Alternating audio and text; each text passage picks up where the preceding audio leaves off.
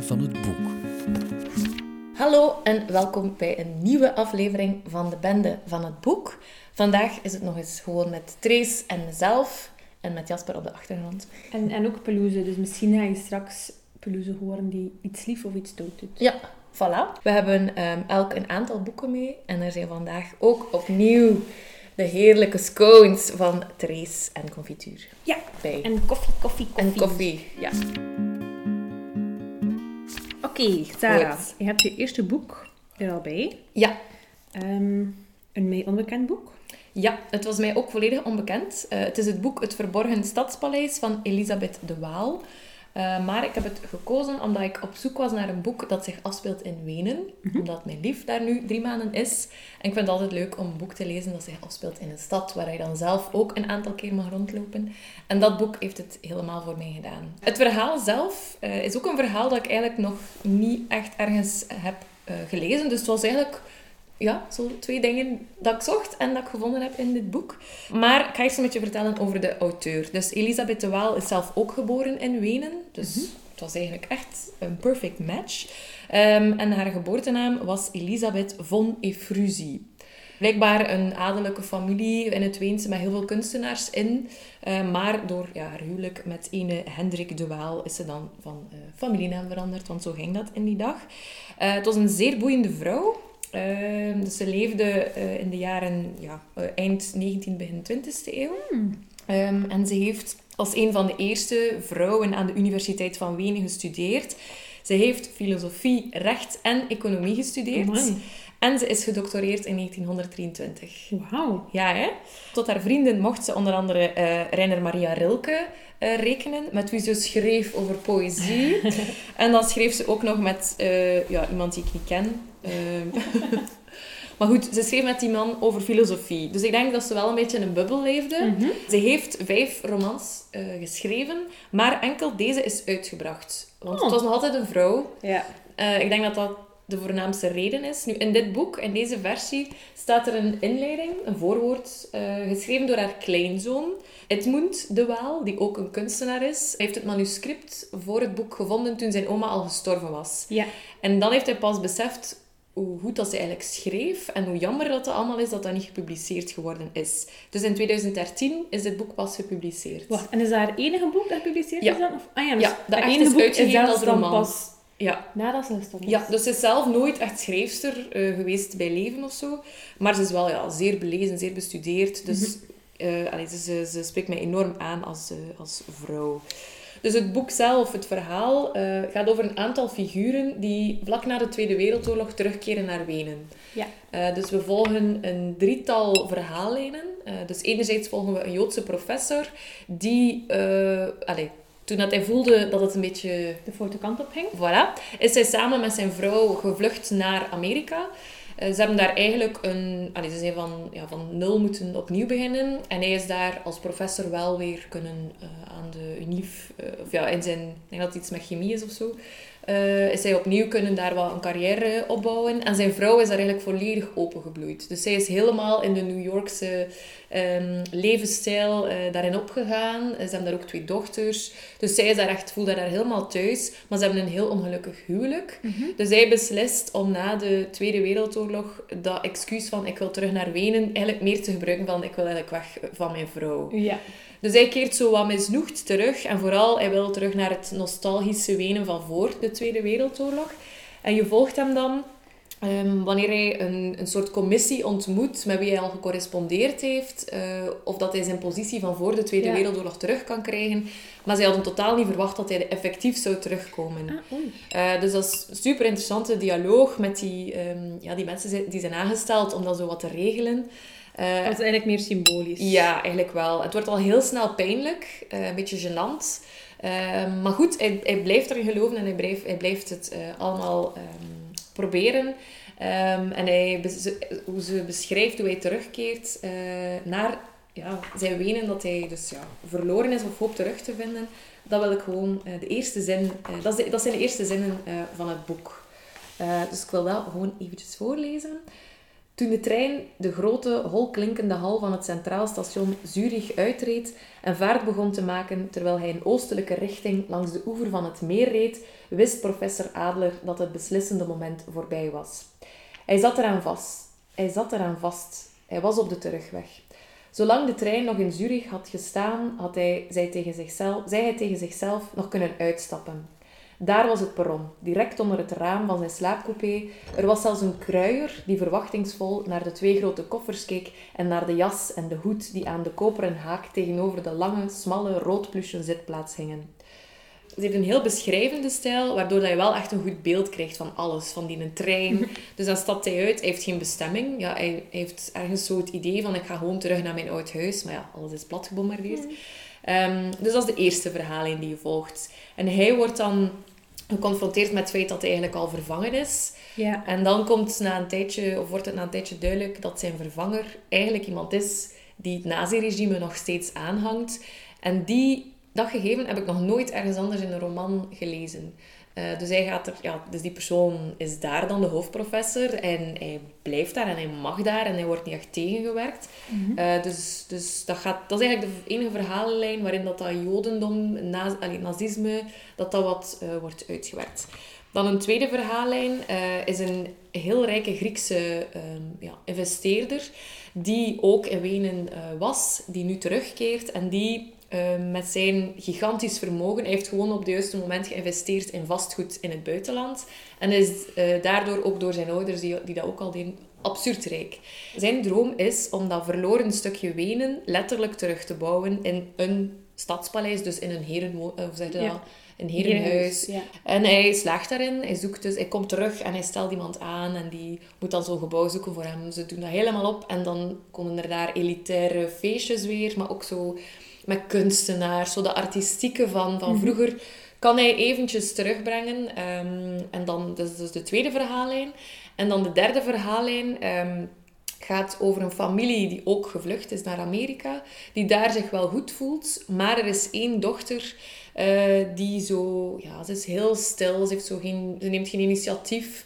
Ze heeft wel een lief, maar ja, ze, allee, het is eigenlijk niet zo fantastisch of zo, maar ze, ze heeft gewoon een lief omdat iedereen een lief heeft, blijkbaar op die leeftijd. En de mama is zo wat bezorgd dat haar kind haar niet goed voelt in die Amerikaanse uh, maatschappij. En zij heeft nog een zus in Wenen en ja. ze stuurt die zus terug, uh, haar dochter liever terug naar die zus.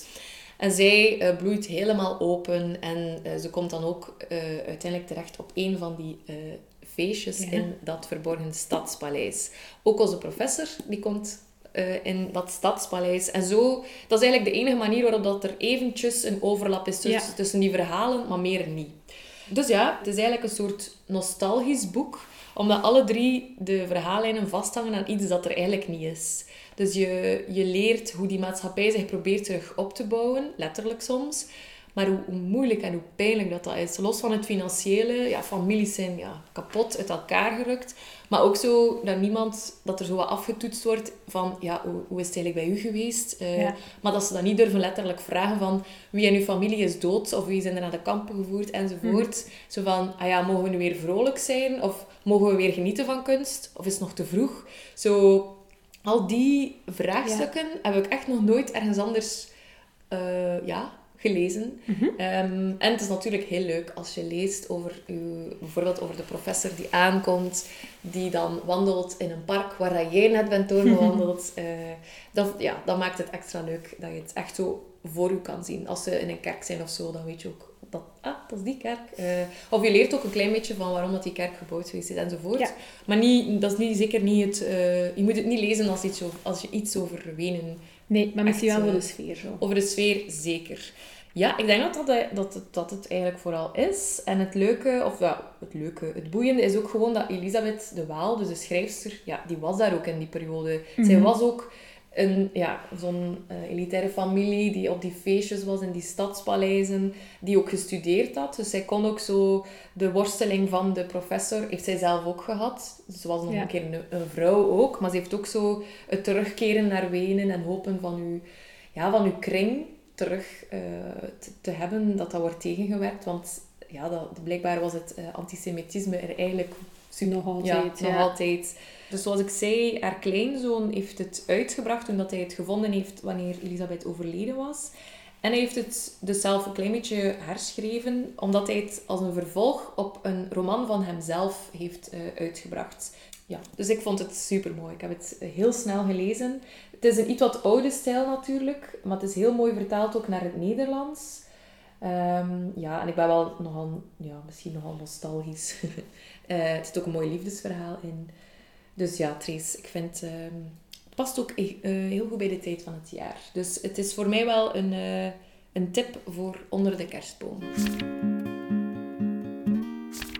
Voilà, dat was mijn eerste boek. Nu kan ik een scone eten. Yes. Allee, terwijl dat jij vertelt, hè? Want anders... Ja, ja, ja, ja. ja, ja, ja, oké. Alright, ehm, ik zal dan ook, ook iets vertellen. Hè. Ehm, mijn eerste boek is ook iets historisch. Mhm. Maar wel ook iemand die iets geschreven heeft in zijn eigen tijdsbestek. Maar als wij erop terugkijken, is het historisch. Het is If Beale Street Could Talk van James Baldwin. Ehm, dat is in 2018 verfilmd. Ik weet niet of je de film gezien hebt. Nee, maar wel, wel opgemerkt. Ja, wel, ik heb de film ook nog niet gezien, maar ik wil hem wel zeker nog zien. Dat is zelfs niet een van de bekendste boeken van James Baldwin, maar ik denk dat de verfilming heeft daar wel, wel veel voor gedaan. James Baldwin is een eh, zwart Amerikaan, die is geboren in 1924 en gestorven in 1987. Die had niet zo heel makkelijk leven, want ja, zwarte man in Amerika, eh, zwarte homoseksuele man in Amerika, dan kom je wel zo nog een keer iets tegen. Die is, ehm, zijn moeder eh, was zwanger geraakt van een, ik denk dat een man was, dus dat was daar niet bij gebleven, wat dat wel een goed idee was van haar. En dan is ze wel vrij snel ehm, hertrouwd. En die eh, man, dat was eigenlijk een beetje de vader van James Mm. Baldwin, dus dat is zijn stiefvader. Maar die hebben dan nog superveel andere kinderen gekregen. En James Baldwin was wel zo degene die zo achtergestoken was, omdat hij de enige van die Mm. kinderen was die van een ander vent was. Mm. Ik denk dat ze met tien waren in totaal. Oh. Ja, dus allee, dat telde wel nog als een groot gezin. En ja, hij voelde zich daar zo wel soms een beetje buitengesloten. Mhm. Ik was daar ook gewoon een beetje buitengesloten. Ik denk niet dat het gewoon een gevoel was van hem. Eh, en dan ging hij naar de biep. School, nee. Dus dan ging hij naar de biep en dan eh, is hij super vroeg al beginnen met schrijven. En dan schreef hij ook altijd voor het schoolkrantje en al. En eh, ik denk dat dat een beetje het lichtpunt was in zijn jeugd, was als hij in de biep was. Want ja, thuis was dat niet zo Oh. leuk. Eh, ja, als zwarte jongen in New York, allee, in Harlem, werd hij bijvoorbeeld ook heel veel tegengehouden door de politie en al. Dat was Mm. toen ook al zo, dat is nog altijd zo waarschijnlijk. Ehm, dus dat was zo wel zo'n beetje het lichtpunt in zijn leven. En het feit dat hij dat allemaal zo op vroege leeftijd al is, is Mhm. echt zo like, dat racial profiling en al, dat dat al was, heeft hem wel zo vrij beïnvloed. Want hij schrijft romans en theaterstukken, maar ook essays. Hij is ook echt heel activistisch. Mhm. Hij is ook al ehm, redelijk vroeg verhuisd. Naar, eh, eerst naar Parijs en dan ook op andere plaatsen in Frankrijk gewoond en in Zwitserland en in Turkije. En hij is eigenlijk het grootste deel van zijn leven heeft hij buiten Amerika gewoond. Omdat hij dat gewoon, ja, al- niet alleen had je daar al die onderdrukking en het feit Ja. dat hij zwart was en dat hij homo was, maar je werd dan ook nog vooral gelezen in die context. Als in, ah, James Baldwin, dat is een auteur die altijd schrijft over Ah, eh, ja. zwarte Amerikaan. Oké. En dat vond hij ook een beetje ambetant, wat ik wel snap, want het is Ja. soms wel zijn onderwerp, maar ook niet altijd. Ja. En ja, een, een, een boek van een witte man ga je ook niet altijd lezen van als, ah, dat is een boek van een witte man. Dus dat, is, eh, daar, vond hij, daar was hij een beetje tegen. Logisch. Ehm, en dan in Frankrijk was hij wel veel gelukkiger. Hij had ook mega veel famous friends. Like alle, alle bekende zwarte Amerikanen. Dat is dan wel zo weer een beetje grappig, want dan, Omdat die allemaal verhuizen naar Frankrijk. Eh, nee, maar bijvoorbeeld Miles Davis was dan zijn vriendje en Nina Simone, Ray Charles, zo de jazzy mensen. Maar dan ook zo Franse auteurs, like Marguerite Yourcenar. Um, dat, Yourcenar is dan waarschijnlijk Ja. niet maar laat ik nu gewoon even Marguerite Yourcenar zeggen. In de context. Ehm, dus dat waren al zijn bekende vrienden die dan ook op bezoek kwamen in Frankrijk of ook in Frankrijk woonden. Hij heeft heel veel essays geschreven en toneelstukken. En in 1953 is zijn debuut uitgekomen, dat was Go Tell It on the Mountain. Ja, like dat liedje. Mhm. Eh, en zijn tweede roman is denk ik zijn bekendste, en dat is Giovanni's Room. Ehm, ik denk dat dat personage blank is, maar dat ben ik niet zeker. Maar het belangrijkste daarvan was echt dat dat, dat was echt een heel... Dat was een homoseksuele roman. Dat was vrij expliciet. En in de jaren 50 allee, was dat wel nog heavy. Dus ehm, daar is hij wel zo wat mee bekend geworden. Oké. Eh, en dan in 1974 is eh If Beale Street Could Talk gepubliceerd. Oké. En waarover gaat If Beale Street Could Talk? Eh, If Beale Street Could Talk is de enige roman van James Baldwin die vanuit het oogpunt van een vrouw is geschreven. Oké. En die vrouw is Tish. Zij is 19 en ze woont ook in New York. Ik denk ook in Harlem waarschijnlijk. Ehm, en ze begint te vertellen dat ze haar lief bezoekt, Fanny. Maar Fanny zit in het gevangen. En het is like zo in het begin niet helemaal duidelijk waarom, maar wel duidelijk dat, dat hij onschuldig is. Ja. Ehm, en zij is daar op bezoek om te vertellen dat ze zwanger is. Dus dat is eigenlijk een beetje de... Allee, De start van de, De- setting van de roman. ja, de setting van de roman is, begint met uh, Tish die vertelt tegen Fanny van kijk, ja, eh, ik verwacht een baby. En het ding is ook wel van, ah, we denken dat je het gevangen gaat zijn tegen dat de baby er is. Oké, Ja, dus... en, en daarom, dat is ook zo'n beetje de spanningsboog. Ja. hè. Je ziet zo Tish zitten, zo als waarde worden en dikker. En de vraag is van haar Fanny inderdaad uit de gevangenis zijn tegen dat ze vrijkomt. En in die, eh, tussen die twee gebeurtenissen, vertelt dat ze zwanger is baby krijgen, vertelt ze dan ook hoe dat, dat gebeurd is. Hoe dat ze en Fanny elkaar hebben leren kennen, hoe dat ze eh, zo lovers zijn geworden. Eh, ze waren niet getrouwd, maar wel verloofd. Ja. Ehm, en wat dat er gebeurd is, waardoor dat Fanny in, in de gevangenis zit. Maar het is eigenlijk een beetje like uw Ja. ongewoon huwelijk. Ja, Ja, het is echt een beetje dezelfde, dezelfde plot, behalve dan dat ze al allee, dat ze veel jonger zijn. En ehm, ze zijn echt juist op het hoogtepunt van de verliefdheid en al. Het is wel Ja, cute. ja. Maar het is ook, ja, ook een zwarte man die valselijk Ja. beschuldigd wordt, in het geval van verkrachting. En, Ah, van mij ehm. Ja, dat was, ja, dat was een van mij. Van mijn roman was dat ook. Ja. Oké. Maar dus eh, ze beschrijft dan, eigenlijk begint de beschrijving met hoe dat ze als kind al met elkaar omging, want ze zijn echt zo vriendjes van Ja, de ja. kindertijd. Ehm, en dat ze bijvoorbeeld met Fanny en zijn moeder en zijn zussen een keer mee naar de kerk. En die moeder van Fanny, die was like, zo heel goed wel, gospel en al. En, maar zo echt zo iemand die goed doet voor de kerk, maar eigenlijk dan vrees heilig is. En dan Ja, dus niet echt gelovig, maar... ja, misschien dat ze wel geloven was of zo, maar het is zo niet van, ah, ik wil dat mijn kinderen gelukkig zijn of zo. Ah ja, Maar zo meer van, ik wil graag naar de hemel gaan. Ehm, dus die moeder en die zussen zijn allemaal zo redelijk schijnheilig. Die laten Fanny dan ook redelijk hard vallen als die in de gevangenis moet. Ook al, ik weet niet of ze denkt dat hij schuldig is of niet, maar dat is zo, oh ja, dat, dat komt echt vreselijk over op Ja. de rest van de community, dat mijn zoon nu in de gevangen zit. Ehm, die vader is op dat moment zit hij ook al in een drank. En, maar die is er wel vrij emotioneel mee bezig, maar die kan niet zo superveel doen, want hij ook gewoon mega depressief is met zijn gemene vrouw. Ehm, terwijl Tish, haar gezin, is dan haar mama en haar papa, die mega lief zijn. En haar zus, die dan echt zo'n farse oudere zus is, maar die het ook wel echt voor haar opneemt en zo. Ja. En die, die vier proberen dat dan echt like, zo te zorgen dat dat goed komt. Hè. Dus ook van, ah ja, als dan vertelt dat ze zwanger is, ja, ze is 19, ze is niet getrouwd, dan van, ja, oké, weet je, het is niet ideaal, maar we, we gaan dat like, doen lukken. Oké. Op een bepaald moment gaat... ehm, dus om, om, ja, ze hebben dan een rechtszaak, hè, om Ro- Ronnie Ron. om Fanny uit het gevangen te krijgen. En dan ehm, die vrouw die hem beschuldigd heeft van eh, die verkrachting, die zit ondertussen op Puerto Rico. eh want ze zijn Puerto Ricaanse. Ehm, en dan gaat de moeder van Tish naar daar om haar te overtuigen van kijk, ja, allee, we weten dat het niet waar is. Want bijvoorbeeld, wat ze gedaan hebben, die vrouw heeft gezegd van eh, die verkrachting, van ja, het was een zwarte man die het gedaan heeft. En de line-up en bij de politie waren allemaal blanke man behalve Fanny, de enige zwarte. Maar ja, natuurlijk haal je die er dan uit, want ja, het is de enige dat ik kan zijn. Maar dat is gewoon, als je dat allee, bedenkt... Maar zo erg. ja, dat is echt heel erg.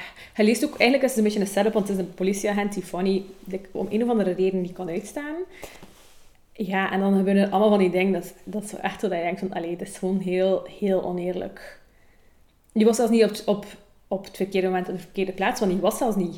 Oké, ze Die hebben was hem echt opgepakt. Ze hebben hem echt thuis opgepakt. Ja. Ja. Dus die moeder gaat dan naar Puerto Rico om te babbelen met die Puerto Ricaanse. En dan is dat voor zo'n heel ander sfeertje. En dat is zo heel zo typisch Puerto Ricaans.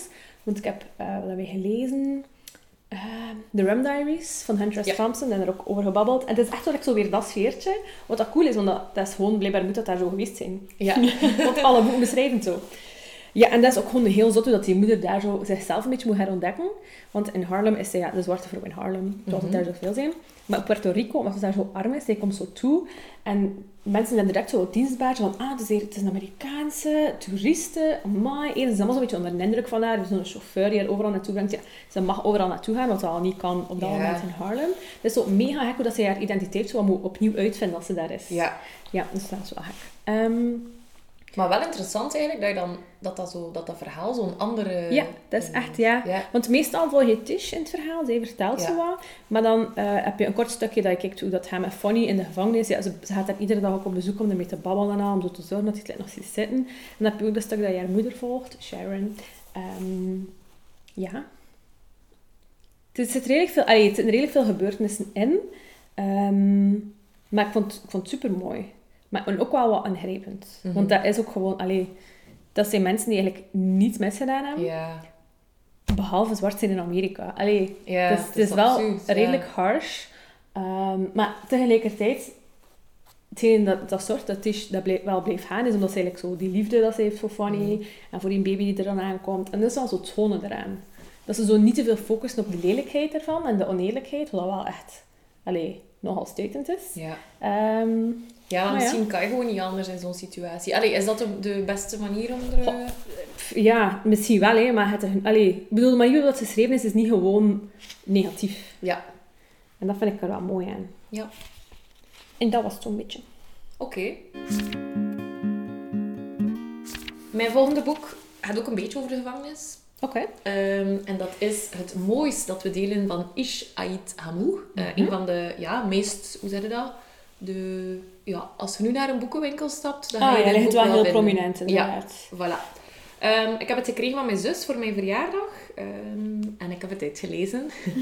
Ehm, maar eerst een beetje over Ish. Ik denk dat veel mensen hem wel kennen. eh, maar misschien vooral als een ja, danser, choreograaf. Eh, zo is hij ook wel bekend geworden met het grote publiek.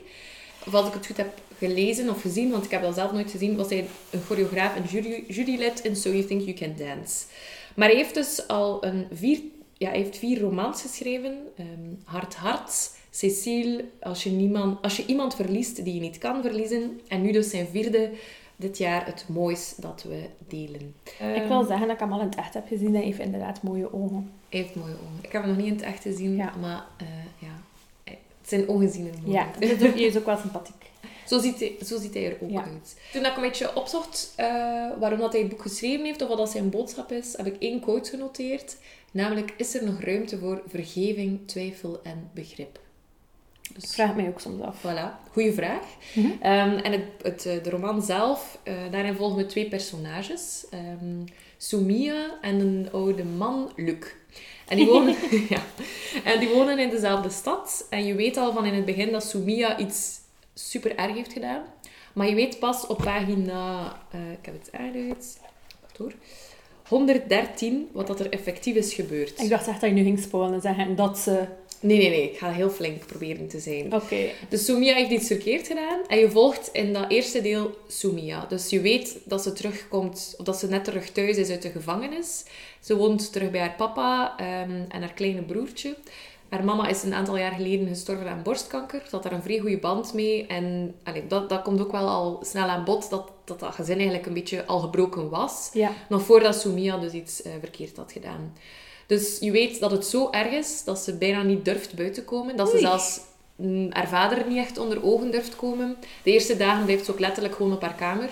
En hoort of luistert ze gewoon van, ah ja, is iedereen weg? En dan pas gaat ze naar beneden. Dat gesprek, ja, het is zeer moeizaam.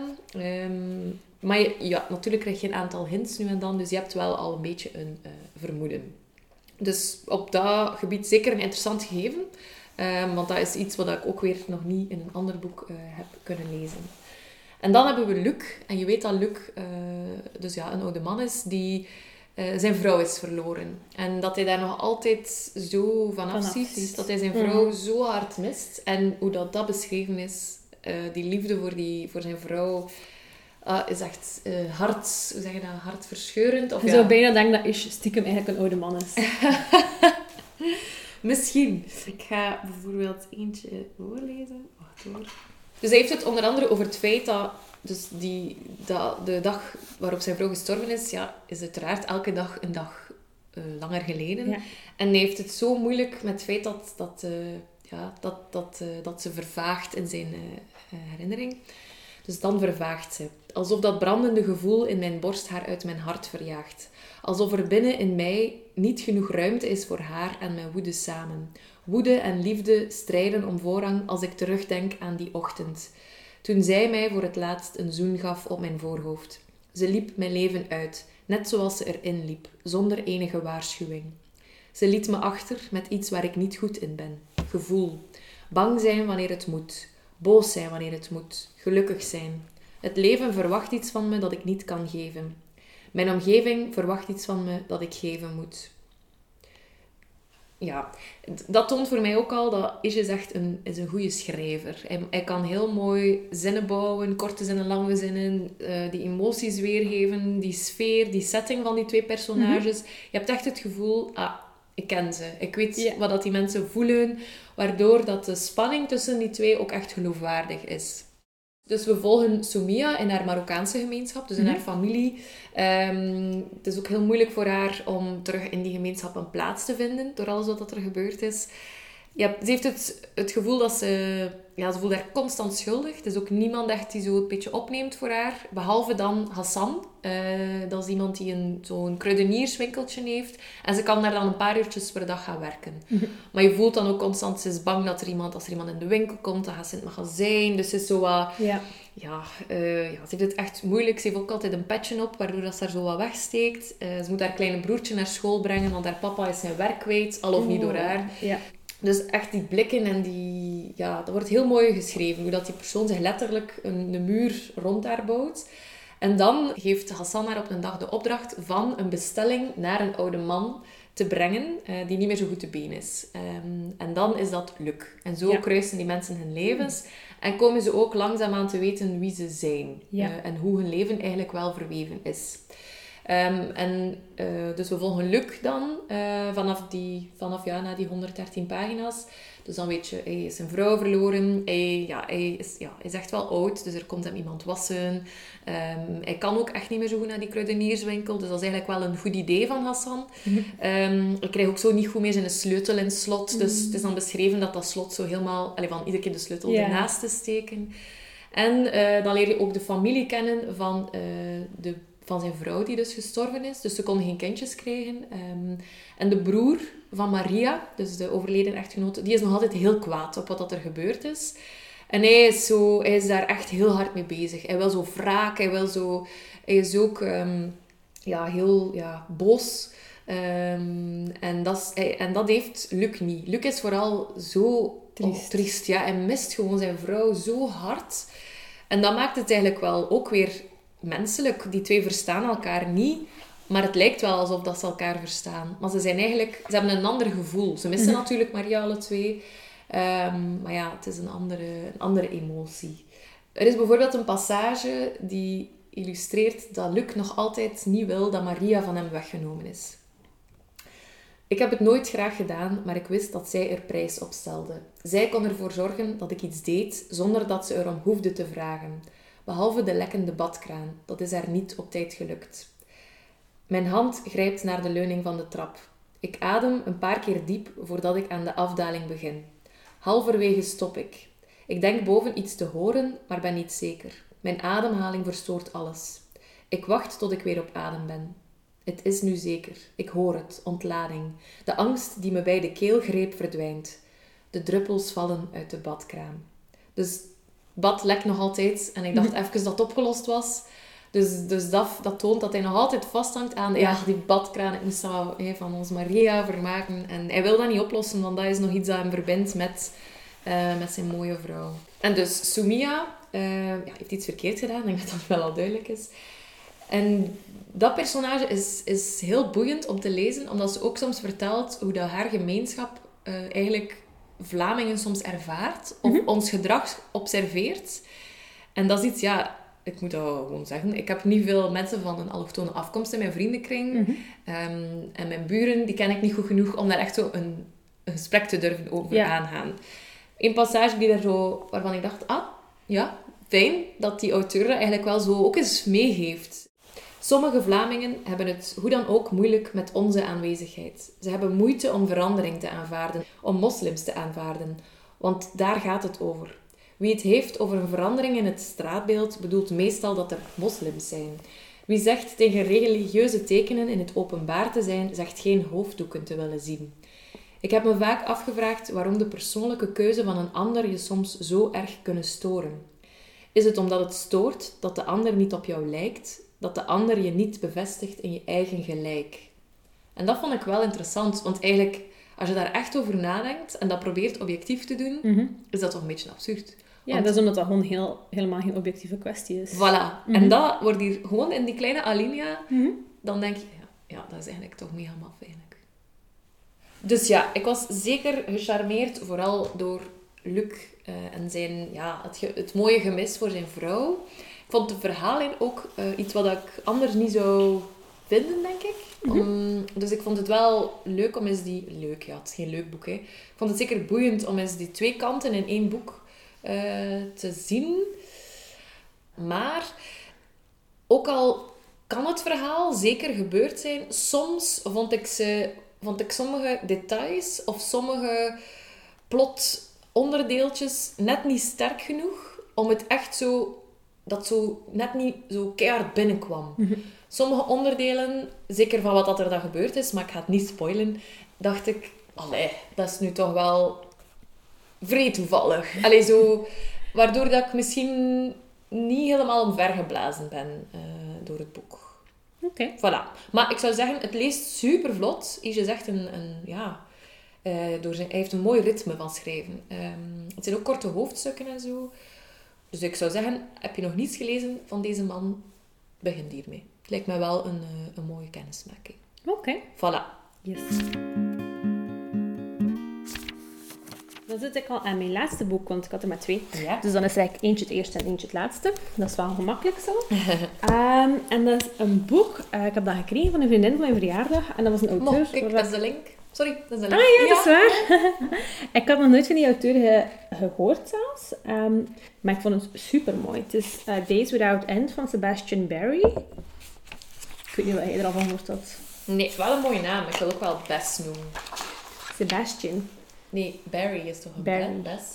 Of is Ah, het anders het is een geschreven? A. Ah, het is een A, sorry. Barry, Ja, ik dan. Sebastian Het is Barry scones en de confituur. Ehm, ja, Days Without End is denk ik het recentste boek van Sebastian Barry. Eh, in 2016 of 17 is dat verschenen. Ehm, maar dat is niet zijn eerste boek. Sebastian Barry is geboren in 1955 in Dublin. Het is een Ier. en nu woont hij met zijn vrouw in County Wicklow. Het is daar vrij mooi. Mijn ouders zijn een keer gaan wandelen op vakantie. Cool. En hij heeft ook drie kinderen. Hij heeft een beetje van alles gedaan. Hij schrijft romans, maar ook theaterstukken, zoals James Baldwin. En eh, ook, eh, hij dicht ook. En dat is echt, als je, in zijn- als je zijn boek leest, dan denk je wel van, maar je mag dus op een dichter zijn. Mm. Omdat hij zo goed met woorden, eh, zo mooi echt gewoon schrijft. Ehm, en daarnaast denk ik dat hij ook zo nog een beetje aan Tunisië werkt. Als per een jobje hier en daar. Hij, is al genomineerd geweest voor de Man Booker Prize. En ehm, ik denk een nominatie voor de Costa Book of the Year. En hij heeft hier de Costa Book of the Year ook twee keer gewonnen. Een keer voor The Secret Scrip- Scripture en dan ook voor deze Days Without End. Want er hangt ook een- een stickertje op mijn boek. Costa Book of the Year 2016. Dus dat zal een boek uit 2016 zijn dan. Ehm, wat kan ik daar nog over zeggen? Eh, dus hij heeft drie kinderen. Eentje daarvan is, eh, is ook gay. En dat zou de inspiratie geweest zijn voor dit boek. Oké. Want het gaat over ehm, twee personages. Allee, het gaat voor één personage met een heel eh, intense vriendschap met een andere man. Ehm ze zijn homoseksueel, maar dat personage verkleedt zich ook graag als vrouw. Dus misschien is hij ook een beetje trans. Ja. Allee, dat, allee, tot dan Wordt niet niet helemaal. Ja, ja. Maar dat is ook het mooie eraan. Maar daarover straks meer. Of misschien nu al, want eigenlijk heb ik al alles verteld ik weet over Sebastian Barry. Dat Ja. Je ziet er echt ook uit like zo'n random ier. Oké. Als je hem opzoekt, is like, ja. Ah ja, het staat geen foto. Ik denk dat hij wel nog een gezellige man is. Oké. Eh, de meeste van zijn boeken gaan, over, ehm, gaan echt over Ierland. Eh, omdat ja, Ierland heeft ook wel een zotte geschiedenis. Dit Mhm. boek begint ook eigenlijk met die zotte geschiedenis. En ik denk dat het hoofdpersonage, Thomas McNulty, eigenlijk al uit een vorige roman komt. Oké. Maar dat had ik niet door, maar dat, dat, je mist daar ook niet echt iets mee. Ehm, en waarom denk ik dat? Omdat het begint in ehm, de jaren 1850. Als hij een Thomas eh, McNulty eh, weggaat uit Ierland en naar Quebec gaat en later naar Missouri, omdat er de grote honger is in Ierland. Dus die beschrijft echt hoe dat zijn moeder, zijn zus, zijn vader allemaal gestorven zijn. Eh, door die, eh, Amai. ja, ja, maar dat is echt... Toen we in Ierland waren een paar jaar wist ik niet hoe erg dat, dat Ja, geweest ja. was. Het is echt zo de famine, daar wordt echt Mhm. zo over gesproken. Dus dat zijn die aardappeloogsten die altijd mislukt zijn. Ik denk dat 10% van de bevolking gevlucht is naar Amerika en nog meer is, is gewoon Oh, gestorven van de hongersnood. Dat is echt... Zo raar. Je kan je dat niet voorstellen Nee, hoe heftig nee. dat, dat geweest moest zijn. Maar ja, sowieso, Ierland was al niet rijk. Al het geld dat daar verdiend werd, werd eigenlijk verdiend door de Britten die ermee naar huis gingen. En de keer dat die hongersnood er was, die, die, maar, allee, die oogsten eigenlijk alleen maar patatten. Zoveel, die in geen divers landbouwlandschap. Dat was Ja. heel veel patatten en dat die waren allemaal kapot. Dus dat was wel eh, super ingrijpend. En daarmee begint het boek. Ehm, dus nadat heel zijn gezin zo gestorven is eh, in die famine, ja, echt, maar het is ook echt zo, gaat hij als, ja, als jonge tiener eigenlijk nog, eh, pakt hij een boot naar de andere kant van de wereld. Want dat was wat mensen toen deden. En ehm hij heeft daar al snel een vriend, waar ik daarnet al over vertelde, dat is John Cole. Ehm, die is like wat groter en zo wat stoerder. Ehm, maar ja, ze zijn twee nog jonge jongens. En ehm, hun e- dus, dus werken zo wat rond, ze slapen onder struiken en al. Eh, het is wel echt nog zo wat crazy. En de eerste job dat ze zo like, wil doen in Amerika is eigenlijk in um, zo een verlaten, ik denk dat het een, een mijnstad is of zo, waar er alleen maar man zijn, beginnen zij op te treden als vrouw. Dus, ja, dus de, de plaatselijke café-eigenaar zegt van, ja, hé, ehm, je ziet eigenlijk nog wat, allee, jong die hebben zo nog een redelijk androgyn Ja. gezicht waarschijnlijk, nog geen gezichtsbeharingen al. Er die zitten om hier gewoon jullie te verkleden als vrouw en een beetje te dansen en dan iedereen blij te maken? En je denkt zo van, oh, dat kan ik zo gruwelijk misgaan, maar dat is eigenlijk totaal niet. Dus die jongens doen dat. En die verkleden zich, die hebben pruiken en kleedjes en al. En al die mannen die daar zijn, vinden dat fantastisch. Want Want ze die- weten dat mannen zijn. ik denk dat wel. Ja, oké. Ja, ja, ja. Want die hebben nog super lang geen vrouwelijke gezelschap gehad. En die genieten gewoon van het feit dat dat like, zo een beetje vrolijk is, een beetje Ja. die vrolijkheid, ze missen dat. En die dansen daar zo iedere... Het is echt hilarisch, maar die dansen daar dan iedere avond. En zo verdienen ze een paar jaar hun brood. Ja, totdat die adamsappels gelijk op hun buiten komen. En dat de stemmetjes al zwaarder worden en al. En dan eh, stoppen ze daar uiteindelijk mee. Maar ze blijven like, ook een goede relatie hebben met die cafébaas. Hey, en ze schrijven nog altijd brieven naar elkaar en al. Ehm, maar dat, zo beginnen ze een beetje. Ik vond dat al een super grappig begin. Vooral omdat je like, zo denkt van, ja, dat was inderdaad een heel harde maatschappij. En dat je denkt van, iedereen die een klein beetje buiten de norm is, Ja. wordt daar waarschijnlijk wel eh, ehm, op afgerekend. Maar zeker dat dat eigenlijk gewoon doen, omdat er zo'n nood is aan zowel zachtheid en vrolijkheid. Ja, is ja. van, go ahead. Ehm, maar dus een keer als ze te, te oud zijn daarvoor, gaan ze in het leger. Eh, de jaren mm, wacht, 1850 is eigenlijk vooral nog oorlog tegen de Indianen. Ja. Dus is heel die, eh, ja, heel die tocht naar het westen van Amerika. Het is echt een soort van jacht op Indianen bijna. Het is echt heel gruwelijk eh, hoe dat hij dat beschrijft. Maar ik kan tegelijk beschrijven van... Die Indianen zijn net als ons, ze zijn ook gewoon mensen. En dan zeggen van, ja, we hebben op die manier, we hebben er zo mee gevochten, we hebben er daar mee gevochten. Maar je ziet dan ook bijvoorbeeld dat die... Gaan, op, ze gaan dan wel treaties aan met die Indianen, maar gaat er altijd iets mis, waardoor ze toch weer die vrede moeten gaan verbreken en al. Het is eigenlijk echt redelijk gruwelijk. Ehm, maar ik beschrijf het super mooi. Ik denk dat ik een paar passages daarvan heb. Omdat je beschrijft daar echt hoe dat leven toen geweest is. En dat was nog, ja, dat was zo wat wild nog. Dat was niet van, eh, ja, het was niet meer veel regeltjes. Er waren ook niet veel dorpen. Dus dat waren echt zo, dat waren eigenlijk bijna cowboys in plaats van soldaten. Wat dat wel soms nog cute is. En die beschreef zo in een scène hoe dat die ehm buffels gaan gaan vangen. Oké. Dat is super mooi beschreven. Wacht, hè. Ja, dus die beschrijft hoe dat... Dus ze hebben altijd zowel een paar um, indianen mee die hen dan, die hitsen. Maar meestal is het van een andere stam dan de indianen waar ze ruzie mee hebben. Zo slim gezien. We knew as soon as they felt us there was going to be fireworks. Sure enough, the nearest dozen must have felt us. They started to stumble forward all of a sudden, nearly falling down. We must have smelled like death to them. We hoped we did. Birdsong kicked forward and we kicked forward. Birdsong is an Avon de indiaan. John Cole was a beautiful rider. He streaked through the Indians and fled after the biggest cow he could spot. I had a line on a big cow too. Must have been that we preferred the cow meat. Then the land dipped again. The near buffalo had set everything moving. It was ten thousand hooves then drumming the, ear- the hard earth and the whole cavalcade pouring down into the declivity. In mijn hoofd is eigenlijk de scène van de, de, de, van de leeuwenkoning Ja. seemed to swallow them, every last one. Then the ground rose in front of us again, and there they were again, the flood of buffalo, like a big boil of black molasses in a skillet surging up. Goddamn blackberries, they were as black as. My, co- my cow had taken a wild run to the right. She was gearing herself to go through her comrades. I don't know if an angel had given her a message I was on her trail. You gotta treat a buffalo like a killer, killer, like a rattlesnake on legs. She wants to kill you before you kill her. She wants to lure you on too, and then she wants to suddenly run sideways at you, knock down your horse in full flight, and then come back before Saturday and stamp you to death. You never want to fall to the ground on a buffalo hunt, if I can instruct you on that. Dus die beschrijft zo heel dat ze die een Mhm. jacht doen, en hij beschrijft zo heel mooi hoe dat die dieren denken en hoe dat ze bewegen en al. En het is, je zit echt zo altijd midden in de actie, en dat is wel nog zot, want de actie is meestal heftig. Oké. Ehm, dus dan doen ze dat. En in het begin heb je zoiets van, ah, heeft hij nu iets met die John Cole of niet? En die laat dat zo in het midden. En dan zo mega plotseling. Allee, is er altijd zo heel subtiel in. Want ja, die soldaten slapen bijvoorbeeld wel altijd samen. Ja, dat is ook gewoon wat de soldaten doen. Plotseling pagina 33 ga- is er s'avonds een feestje. En dan beschrijft hij, and then we quietly fucked and then we slept. En dan weet je like van, ah oké, die, die, die doen dat gewoon altijd. Die zijn echt een koppel. Ja. En waarschijnlijk, ik weet niet, weet de rest van de troep dat of niet? Omdat dat wordt Ja, als zo normaal behandeld. Je doet daar nooit raar over. Dat hij en John Cole, die zijn wel altijd samen. Maar je weet nu niet...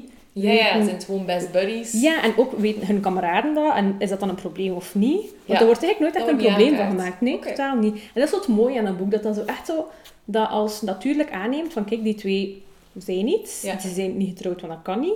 Ehm, maar ze zijn wel altijd samen en eigenlijk zijn ze wel een koppel. Maar omdat er geen naam aan gegeven wordt, ik denk ook dat er toen... Ja, er werd nog niet gepraat over homoseksualiteit Mhm. of zo, hè, als, als zijnde iets dat bestond of fout was, maar ook niet als iets dat niet mocht of zo. Dat weet ik niet. Ja, dat is wel... Ah ja, dat is nee, nee, Ah ja, dat, nee, dat is zo. En dat is zo het mooie eraan, dat dat like, zo vrij organisch is allemaal. Nu, als ze dan gedaan zijn met hun ehm indianenoorlogen, allee, er gebeurt dan nog van alles, en dan gaan ze terug naar de cafébaas. Die van in het begin. Ja, die van in het begin. Ja. Ah, en op dat moment, dat is ook wel nog heel belangrijk, ehm ze hebben een klein Indiaans meisje mee. Want er was een, eh, ja, er is een hele battle geweest met Indianen al, en de kinderen zijn eigenlijk opgenomen in dat legerkampement. En dat klein Indiaans meisje was eigenlijk mega gehecht geraakt aan John Cole. Ze hebben die dan Winona... Maar een kindje bedoel je Ja, toch? ja, ja. ja, echt like oké. acht of zo. Ah ja. Ehm, en die had een heel ingewikkelde Indiaanse naam. Dan hebben ze haar gewoon genoemd, omdat dat makkelijker was. en die is dan hun kindje. Oké. Ja. Dus dat is like, een vrij atypisch gezin op dat moment. Maar die zijn wel heel gelukkig samen. Oké. Dus dat is wel cute. Ehm, en dan eh, gaan ze weer even uit het leger. En ze maken zo'n hele act van John Cole. En die was echt man-man met Thomas McNulty. is eigenlijk nog altijd redelijk androgyn. Mhm. En ze maken een hele show die er eigenlijk rond draait. Dat iedereen weet dat het een man is, maar dat hij zo overtuigd een vrouw is. Dat ze er toch allemaal verliefd op worden. Oké. ja, en dat is dan hun act. Dus ze draaien dan echt wel rond met die act. Oké. Ehm, waarbij dat, dat, eigenlijk, allee, dat hij, die ook zij is. En op dat moment begin je ook wel door van, die is echt gewoon, ja, ik weet niet, trans waarschijnlijk dan, of Ja. whatever. Ehm, en dat is ook oké. En op bepaald moment gaan ze zelfs zo, terwijl hij gekleed is als vrouw en Cole als man, laten ze zich ook echt trouwen. Oké. Ja. Ja. Dus ik van, eh, ja, schrijf maar allemaal dat zo op, zo binnen, ja, ergens te landen, bij een of andere priester. En ze laten dat like, gewoon doen en dan zijn ze eigenlijk getrouwd. Ook al kan dat niet, want het zijn twee mannen, Ja, maar ik dacht blijkbaar dat ze toch een vrouw was. En dus het rare is dat je, aan de ene kant heb je dat, ja, hij is soldaat en later ook echt zo boer en al, maar tegelijk is hij dan zo dat, Dat ook een beetje een vrouw- en dan komt hij daar ook mee weg. Het heeft mij wel wat inzicht gegeven in wat dat er allemaal gebeurd is met de, met de Native Americans dan. Ja. En hoe dat, dat ook gewoon lang is, ja, nog altijd doorwerkt. Hè. Ehm, maar waarvan waar dat zo allemaal komt. Maar dus dan zitten ze in die burgeroorlog. Winona blijft dan bij hun favoriete cafébaas en zij gaan weer in het leger. Maar dat Omdat is echt wel... Of- Nee, nee, ook wel gewoon omdat dat zo'n beetje in het bloed zit. En ook die burgeroorlog was zo lang en ingrijpend dat zij toch hun gewone werk niet ging kunnen doen op dat Ah, ja. moment. Eh, maar dat zijn ook beroepsmilitairen, dus dan gaan ze terug naar hun oude commandant. Ah, ja. Gaan ze daar weer even bij werken. Maar dat is echt wel super. Allee, als, je, als die beschrijving, als je dat vergelijkt met die oorlog in de Indianen, dat ze echt zo halve cowboys waren nog, vergelijkt met die burgeroorlog, hoe, ja, hoe, hoe lelijker en grijzer en alles dat zo is. Oké. Dat is wel een beetje vies. Ehm, zeker omdat ze op het einde komt ze eigenlijk terecht in iets wat dat bijna een concentratiekamp is. Ja. Ehm, maar ze overleven het, spoiler. Maar je weet sowieso dat ze het overleven, want ik kijk echt terug als Ah het ja, oké. En dan gaan ze bij ook een oude kameraad van hen, eh, worden ze dan tabaksboer. ja, het is echt waar. Plot twist. Ze worden, ja, ze worden een tabaksboer en dan, ehm, ja, die, ik weet het niet, die kunnen zo het zo wat veranderen van, ah, we gaan nu dat doen en dan doen ze dat lekker. Ja. En dat lukt. Maar ja, ga, en dan gebeurt er wel nog iets crazy, eh, maar daar ga ik niet over vertellen, want dan is het echt ook zo de grote arch, waar dat zo alles samenkomt. En Winona? Het heeft daar alles mee te maken. Ah. Ehm, maar ja, het, er gebeurt redelijk veel. Het is zo echt zo'n beetje het verhaal van, ik denk als hij ja, begin, ja, als hij zo 13 is of zo, totdat hij, ik denk dat hij in de 30 is op het einde. Ehm, ja, en het is gewoon, het is spannend. Ik, het is echt wel een page-turner. Ja. Er gebeurt heel veel. Het is ook mooi. Het is een supermooi liefdesverhaal.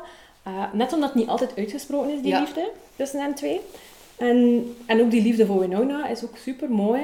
Um, het heeft mij like, Amerika doen zien op een manier waarop ik het nog niet gezien had. Oké. Soms dacht ik van, dat kan toch niet dat dat like 1850 is, dat moet like, toch like 1650 zijn Ja. of zo. Omdat dat like, zo... Ja...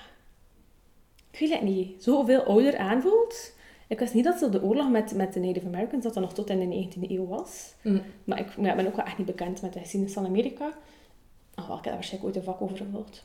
Anyway, het is niet zo heel hard blijven hangen bij mij. Maar het was echt... ehm, ja, het was super mooi. Ook omdat ze heel veel verschillende aspecten aanhalen. Mhm. ze zijn in steen, ze zijn in, zo wat meer in het noorden van Amerika, ze zijn dan in Missouri, ze zijn dan bij een tabaksfarm. Allee, het is heel veel verschillende dingen. Er komen ook heel veel verschillende soorten personages aan bod. Maar de manier waarop dat... Allee, ons hoofdpersonage is echt zo een vrij milde man. Je gaat like, altijd zo like, wel op zoek naar het positieve. En Ja. je ziet het zelf ook like, altijd goed in. Ja, het is gewoon een leuk, een leuk personage. Ja.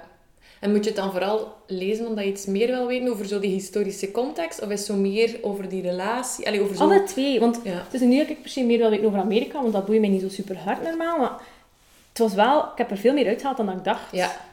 Oké. Ja.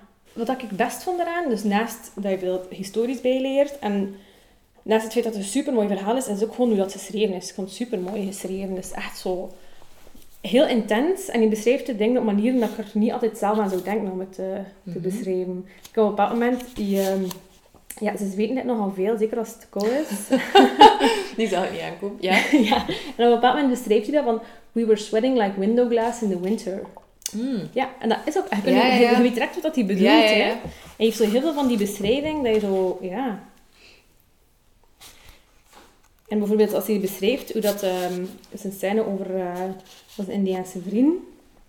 En dus nog voordat ze Winona kennen, dus echt nog als ze die oorlog voeren tegen de Indiaan, gaat over dat er op een bepaald moment is er een, een priester een soort van gebed aan het leiden voor de, de soldaten. En dan zegt hij, the padre made a huge prayer out in the open and the whole town went on its knees right there and praised the Lord. This was a section of humanity favored in that place. The Indians had no place no more there. Their tickets of passage were rescinded and the bailiffs of God had took back the papers for their souls. I did feel a seeping tincture of sadness for them. I did feel some strange, toiling, seeping sadness for them. Dus ik zo, Ja. ja, ergens. Ik wil eigenlijk plicht te gaan. Je voert geen oorlog aan al. Je voert allee, gewoon bevel uit, maar toch. Ja, ja, ja. Maar je zoiets van, ja, of dat ik het nu doe of niet, in de tijd hier zit ik wel op. Ja. Ja, dat is wel wat triestig. Ja, op een bepaald moment zegt hij dan ook, maar dat is wel een stukje later, ehm, over het is een man die aan het sterven was en die, die, die babbelt tegen hem. He said it seemed very short looking back, even though it had seemed long enough when he was getting through it. Over het leven. Ja. Kijk, ja. Het is wel een beetje een boek over het leven. maar super mooi en eh, zeker een aanrader. Het is ook super vlot. Ik ga even kijken hoeveel pagina's. 300. Hm. En je is ook in het Nederlands vertaald. Ik heb dat al gezien in de biep. Dus voilà, allemaal lezen. En dan heb je nog één boek, Sarah. Ja, dat ook iedereen moet lezen. Ja, ik ben er al heel benieuwd naar. Ja. Ehm, ik zal misschien verklappen welk boek het is. Nee, niet doen. Ehm, dat is We Are The Weather van Jonathan Safran Foer. En in het Nederlands is het denk ik Wij zijn het klimaat. Ja, ik denk het. Ehm, ja, eh, we wilden hem alle twee lezen en ik ben zo vrij geweest om dat al te doen. Ehm, ja, ik denk dat, we, dat ik wel mag zeggen dat eh, Jonathan Safran Foer een van onze favoriete auteurs is. Of toch Ja, een auteur die we volgen. Eh, voor wie nog geen podcast hoorde waarin we al iets over hem vertellen, zal ik dat ook nu nog een keer doen. Dat mag. Ik denk eigenlijk dat we al niet meer over de Jonathan gebabbeld hebben sinds onze allereerste Ah ja, podcast Here over I. Here I Am. Dat kan wel. En ik heb ook sindsdien nog niets gelezen van hem, Nee. omdat hij... Heeft hij nog iets nieuws gebracht sinds Here Nee. I Am? Nee, hè? Nee, dit is eh, zijn eerste roman. Maar dit is het ideale moment om een keer terug te gaan en te luisteren naar onze is allereerste waar. podcast. Dat is waar. Ik ga toch nog even over Jonathan Ah, zelf, ja. omdat het wel relevant is voor het boek ook. Eh, dus hij is geboren in 1977. Het is een Joodse Amerikaan, of zeg dat? Joods en Joods-Amerikaanse schrijver. Ja, dat mag. Hij woont in New York en hij was tot 2014 de man van... Nee, sorry, tot 2013 de man van Nicole Krauss. Ze hebben ook twee zoontjes. Ehm, Wie Nicole Krauss niet kent, is eh, van... eh, ze heeft The History of Love geschreven. Super mooi. En ook Great House heb ik ook heel graag gelezen. En Forrest Dark, dat heb al dat gelezen. heb ik gelezen. Ja, Ik heb dat nog niet, ik dat begonnen. was ook heel mooi. Ja.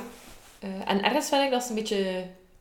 Allee, dezelfde, zo gelijkaardige Ze hebben een gelijkaardige stijl, maar ze hebben ook een gelijkaardig verleden. Dat zijn alle twee ehm, mensen die eigenlijk derde generatie Holocaust-overlevers zijn. Aha. Dus hun grootouders hebben nog Ja. eh, de, ofwel de concentratiekamp meegemaakt, ofwel de pogroms of zo. We hebben dat allemaal gezien op school. En dus hun ouders hebben dat ik zo nog heel bewust Ja. meegemaakt hoe hun ouders daarop gereageerd hebben. ja. En zij als derde generatie hebben daar zelf een beetje moeten naar zoeken. Ja, Vandaar dus- dat, die, dat ze wel die gelijkaardige stijl hebben, omdat ze alle twee zo wat op zoek zijn naar wat is er gebeurd en hoe moeten we daarmee omgaan.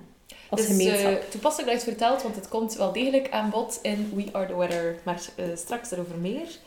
Dus Jonathan schrijft zowel fictie als non-fictie. Mhm. Komt toch niet zo vaak voor, denk ik, dat iemand bekend is zowel voor zijn fictie als non-fictiewerk. Ja, James Baldwin heeft dat ook wel gedaan. Maar ja. Excuseer. excuseer, James Baldwin.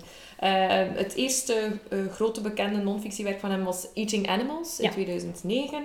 Eh heb ik als luisterboek proberen te beluisteren, maar ik viel moet, dat, moet het gewoon zijn. Ik voel, ik voel eigenlijk telkens in slaap. Ja, dat is wel bij een luisterboek. Soms, ja, je zit aan het luisteren en dan kun je niet echt iets anders actief doen en dan plots zijn je weg.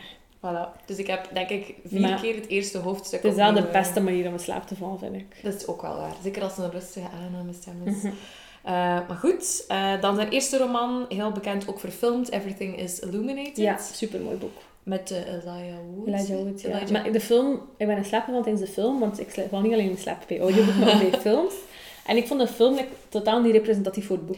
Maar het is blijkbaar gebaseerd op een eerste versie voor het boek. Ah ja. En niet op het boek was beter dan de boek. film. Maar dat is meestal zo. Zijn tweede boek was Extremely Loud and Incredibly Close. Ja. In 2005 over de aanslagen ehm, in New York. En dan dus Eating Animals. Dan Here I Am. En dan nu 2019 We Are The Weather. Maar Sarah, heb je dan al zijn boeken gelezen? En ja, Eating Animals heb je gehoord. Dus dat heb ik niet helemaal gelezen. Maar de rest heb ik allemaal... Ja, eigenlijk wel. Ah, ja, ik heb gewoon zijn laatste nog niet gelezen. Oké, dan zijn we misschien wel zo wat fan. Ja, ik denk wel een fan. Alleen niet zo keihard, maar wel een beetje. Het is wel iemand dat je volgt. Als je het ziet, ga je zo proberen te zorgen dat je het leest of zo. Ja. En ik bedoel ook gewoon artikels. Je kunt dat ook doen omdat hij niet superveel schrijft. Ja. Moest hij nu zo'n auteur zijn die ieder jaar een boek uitbrengt, Nee, dat is waar. er niet aan beginnen. Maar zo Ja. om de drie jaar kan nog gaan, hè? Ja, zeker. Ik heb wel eh, gelezen dat, hij, eh, dat de Huffington Post hem toegevoegd heeft aan de 15 meest overschatte Amerikaanse auteurs. Ja, de Huffington Post. Dus dan dacht ik wel, oei. Wie waren de andere, vijf, de andere veertien? Ah, dat heb ik niet gelezen. Oh, ik ga dat wel nog een keer opzoeken. Ja. Ik vind dat wel interessant.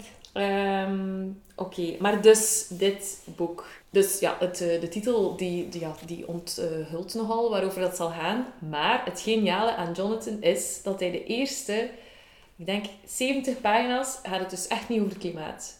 Maar over ehm, zijn oma die in Polen is eh, geboren en die als enige van de familie eh door had van, amai, wij moeten hier gewoon weg. We moeten hier weg, hè. het nazisme is aan het opkomen. En zij had dat verteld aan haar mama van, kijk, we moeten, ik ga vluchten.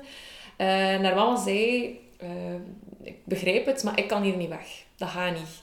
Eh, zij, zij had natuurlijk ook wel door dat de situatie nee, onhoudbaar was. Ja. Eh, maar zij zei, ik moet hier blijven, maar ik ga u steunen, ik wil u helpen. En ze had blijkbaar nog een kleine zus die dan haar enige leren schoen gegeven had aan, die, eh, aan de oma.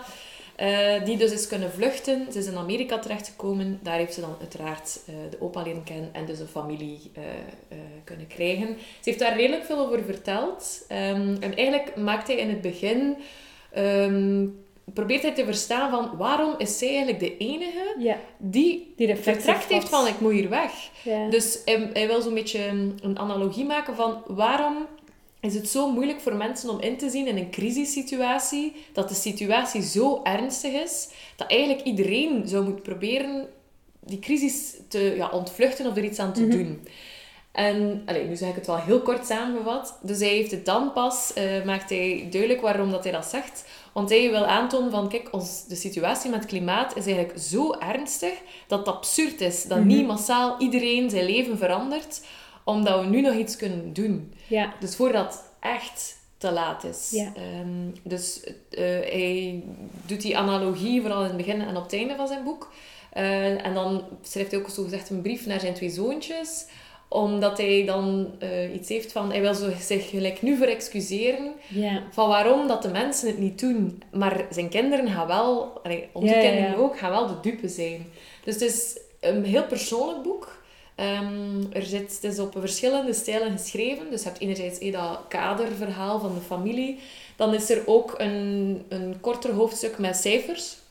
Ehm, en dan is er ook een eh, hoofdstuk waarin hij een dialoog voert met zijn ziel. Dus het is echt zo precies een, een filmscenario. Het is niet sec. Het is niet sec. Nee, nee, nee. Dus je zou misschien denken, ja, een boek over het klimaat, we weten het nu wel al, maar zeker niet. Het is Ja. echt zo... Ja, eh, het, zou een, een, het is ook heel beeldend, dus het zou echt ook een mooie documentaire kunnen zijn Mhm. als, het zouden, allee, als ze er iets zouden mee willen doen. Is dat ook zeker iets dat kan.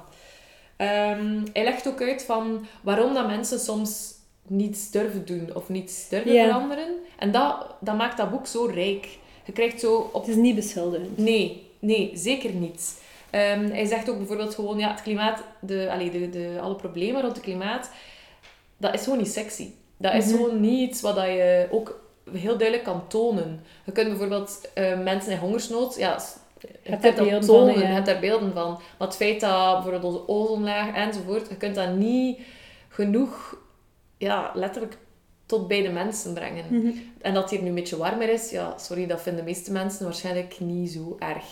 Eh, dus dat is een eerste iets wat hij aankaart en waardoor je ook wel snapt van waarom dat sommige mensen niet geloven in klimaatverandering. Het is gewoon te groot. Het is te groot, het is te abstract, het is te conceptueel.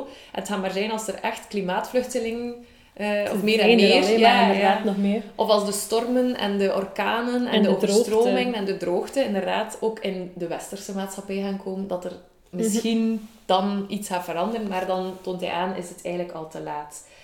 Dus zegt hij, ehm, ja, akkoord, eh, de politiek is uiteraard een zeer grote speler. Hij, zij kunnen de bevolking overal opleggen om iets te doen. Maar ja, zo simpel is het niet. Kijk naar België, wij doen de zak. Dus dat, dat maakt mij echt super kwaad. In Nederland en zo is er wel, hebben ze wel gewoon dan tegen de wil van, de, Mhm. van heel veel mensen ehm, maatregelen opgelegd. Maar ik wil het niet over politiek hebben. Want de boodschap van dit boek is eigenlijk dat je als individu zeker wel iets kan doen. People have the power. Voilà. En hij legt dat ook zo uit op niet zo een predikende manier. En hij, het is ook een praktisch boek. Hij, hij haalt vier topics aan dat je iets mee, mee kan doen als Mhm. individu. Ehm, en hij zegt ook van, als we allemaal collectief, massaal dat gaan doen, dan kunnen we het ook zonder de politiek. Mhm. Natuurlijk is dat... Allee, dat klinkt heel romantisch. Maar ik geloof, ook door dat boek te lezen, iedere keer dat je een beetje een van die vier dingen doet, Ja. zijn eigenlijk al goed bezig. En dat, dat is zo zijn boodschap. Dus de vier dingen waarvan hij zegt dat we iets kunnen doen, zijn eh, ten eerste zo weinig mogelijk auto's bezitten en gebruiken. Ehm, ik denk, ja, ik heb zelf een auto, dus ik ben schuldig. Maar je zou kunnen, of ik zou kunnen kijken naar een deelsysteem. Mhm. eh, of hem wegdoen. En in Gent wordt dan ook zo wat gestimuleerd met dat je die ehm, emissiezones en zo Mhm. zal hebben. Nu, mijn auto is sava wel op dat gebied, maar toch. Of inderdaad, meer het openbaar vervoer nemen. Eh tweede is vliegen. Ja, Ja. Als het niet moet, probeer het echt te vermijden. Ook al, ik weet het, opnieuw, ik pleit ook schuldig. De Europa is niet het meest perfecte treinlandschap, maar als we meer en meer de trein nemen en meer en meer allee, onze mond ook doen van Mhm. hallo, doet er keer iets aan. Als bijvoorbeeld naar Wenen, hè, komt er nu ook weer een nachttrein. Ja. Dus dat moeten we gewoon hè, omarmen en, en gebruiken. Ehm, ik weet het, het is, het is super aantrekkelijk om gewoon het vliegtuig te nemen naar Wenen bijvoorbeeld. Want ja, daar is er nu eenmaal minder vertraging normaal gezien. Eh, of het is, je bent, denk, je bent in je hoofd meer op je gemak. Het is comfortabeler. Voilà. Maar probeer het echt. Ehm, en op zich vind ik dat nu wel de minste, minst moeilijke om te Mhm. doen. De derde actie die we kunnen ondernemen is minder kinderen eh, hebben. Ah, ja. Ja. Ehm, en dan de vierde is, en daar gaat het boek dan eh, iets uitgebreider over, is proberen zoveel mogelijk plantaardig te eten. Ja. En hij zegt eigenlijk, dus hij geeft toe, hij is al een paar jaar vegetariër, maar soms eet hij zelfs nog een keer vlees. Omdat Mhm. hij zo, allee, dat, omdat hij dat echt lekker vindt blijkbaar. Vooral als hij ja, zo stress of, of heeft of het wat triestig is. En doordat hij daar zo wat allee, zo toegeeft van, het is zo geen perfecte guru of zo. Ja. En dat maakt het zo ook aannemelijk. Ehm, maar hij heeft ook een aantal cijfers waarvan dat ik ook bijvoorbeeld vragen kreeg. Eh, ik ben wel al lang vegetariër ook. En ik heb bijvoorbeeld een vriendin die zegt, Allee, ik wil ook iets doen, maar sorry, ik wil dat gewoon niet laten, want ik eet gewoon veel te graag vlees. Mhm. Maar kun je mij bijvoorbeeld zeggen welk dier dat eigenlijk het meest is, ja, ja. impact heeft? Dus zo'n dingen staan er ook in. En dat vond ik dan overtuigend als vegetariër, om ook te proberen ehm, plantaardig te eten. Hoeveel uitstoot dat elk diertje heeft. Dus een rund is het ergste. Yep. Is ook logisch. Want Dus het grootste beest, heeft het meest oppervlakte nodig, het meest Mhm. voedsel, ook het meest antibiotica. Dus het voedsel, dat is ook granen, dus je hebt ook weer akkergrond, Mhm. eh, zijn scheetjes, eh, Ja. zijn mest. Ik had dan wel gelezen in mijn boek van Rewilding dat inderdaad een gewone koe die graan eet en al is mega vervuilend. Maar als je koeien laat gewoon rondlopen buiten en ze echt zo meer grassen en hooi al laten eten, Ja. dat dat veel beter is en dat veel minder uitstoot heeft ook. Ja, dat kan ik wel geloven, want je hebt Mhm. dan geen extra grond nog een keer nodig dan de grond waarop Nee. dat zal lopen. Ja. Maar het gaat ook echt over de stoffen die erin zitten en al en wat dat ze eten. Ah, dat ze minder scheetjes laten zien. Ja. ja. Dat is, de, dat is de... Ja, we gaan niet over scheetjes babbelen. Nee. Ehm, op de tweede plaats staat kaas. Ja. Dus kaas is eigenlijk vervuilender dan een stuk varkensvlees. Yep.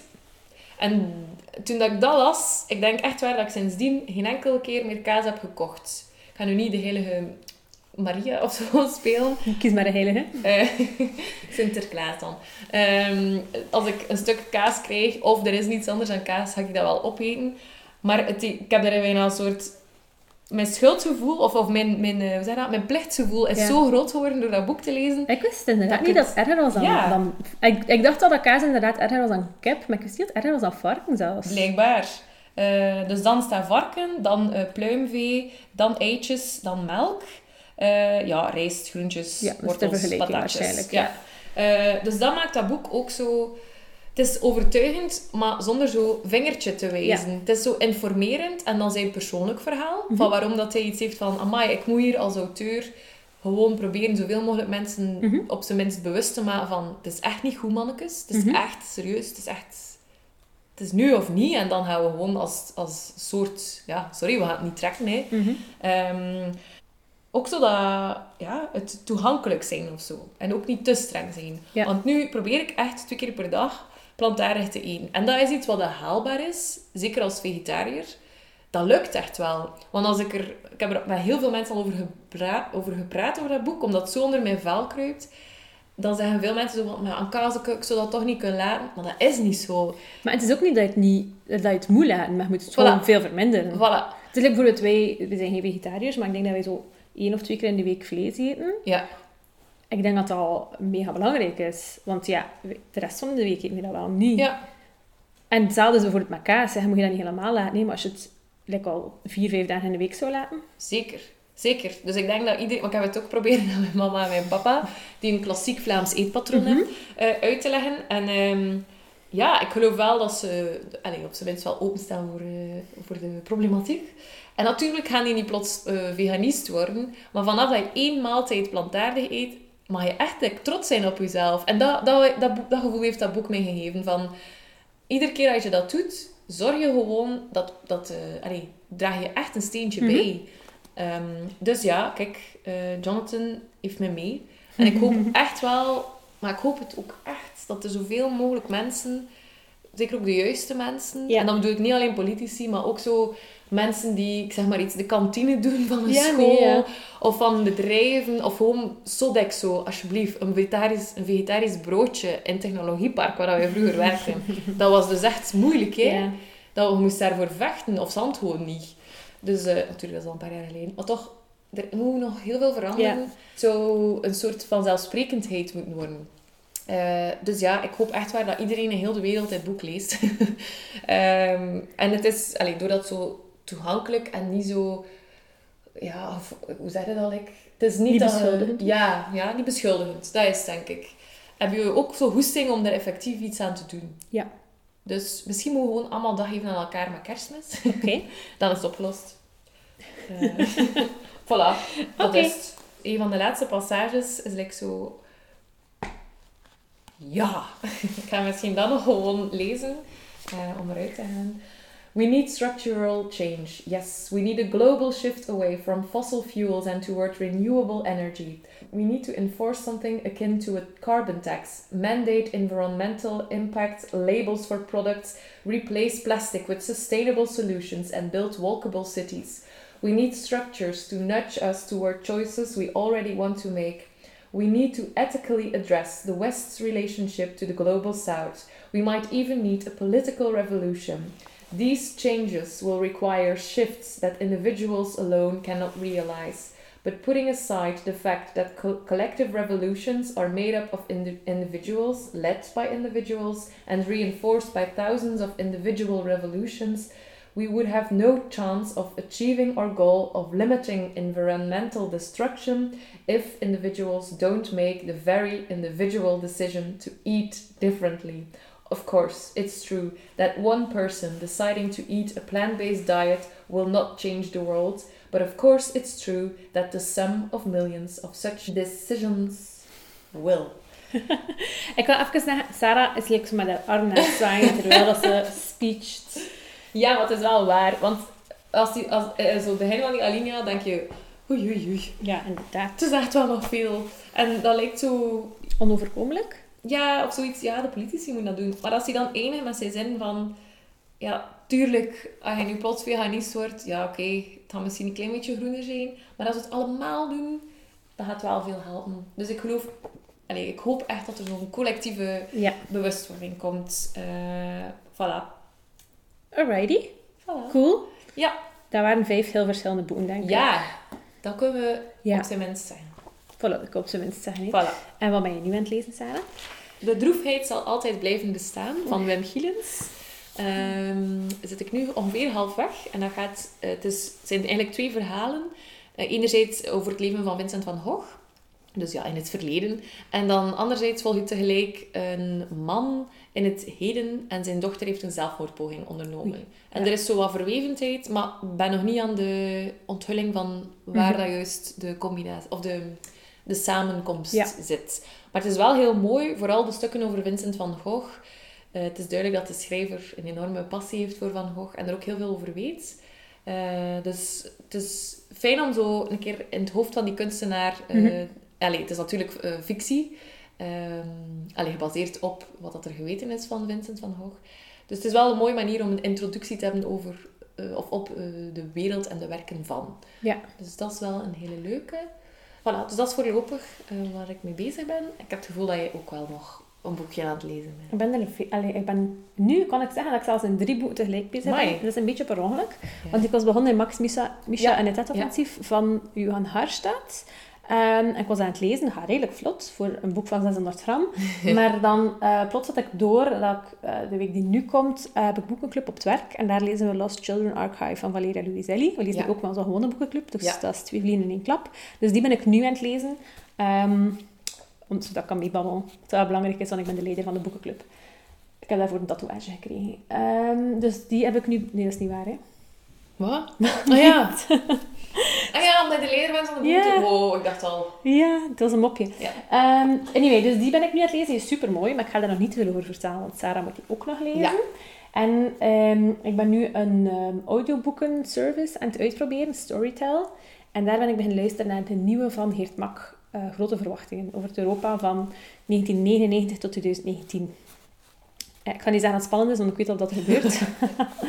maar eh, ja, het is, ja, het Mak. Hè, ja. ja. Dus, ja. En het is ook echt zo'n oer-Hollander die het voorleest. Ah ja. Ja. Met zo weer... Weet je wel, van die, Ja. geluidjes zo. Sorry, Nederlandse vriend. Dat was echt ook... Maar je maakt echt van die oude Hollandse is meneer het geluidjes. Geert Mak zelf? Nee, het is niet Geert Mak Ah ja, zelf. Ehm, maar ik, het is wel hoe dat ik mij voorstel dat Geert Mak waarschijnlijk klinkt. Oké. Maar daar ben ik dus aan het lezen. Oké. Of aan het luisteren. Voilà. Dat, is, dat, dat was een lange aflevering, denk ik. Ja, dan... En ja. iedereen die nog aan het luisteren is, dankjewel. Ja. Ehm, dan bedank ik me ook nog Jasper, Michiel, eh, Wes en Joffra. En ehm, ja, als je benieuwd bent naar ons of wil weten hoe we nu aan het lezen zijn, zijn dan kan je gaan naar bendevanhetboek.com of ons volgen op Instagram of Facebook. Daar hebben we ook Bende van het Boek. Dankjewel. Salut.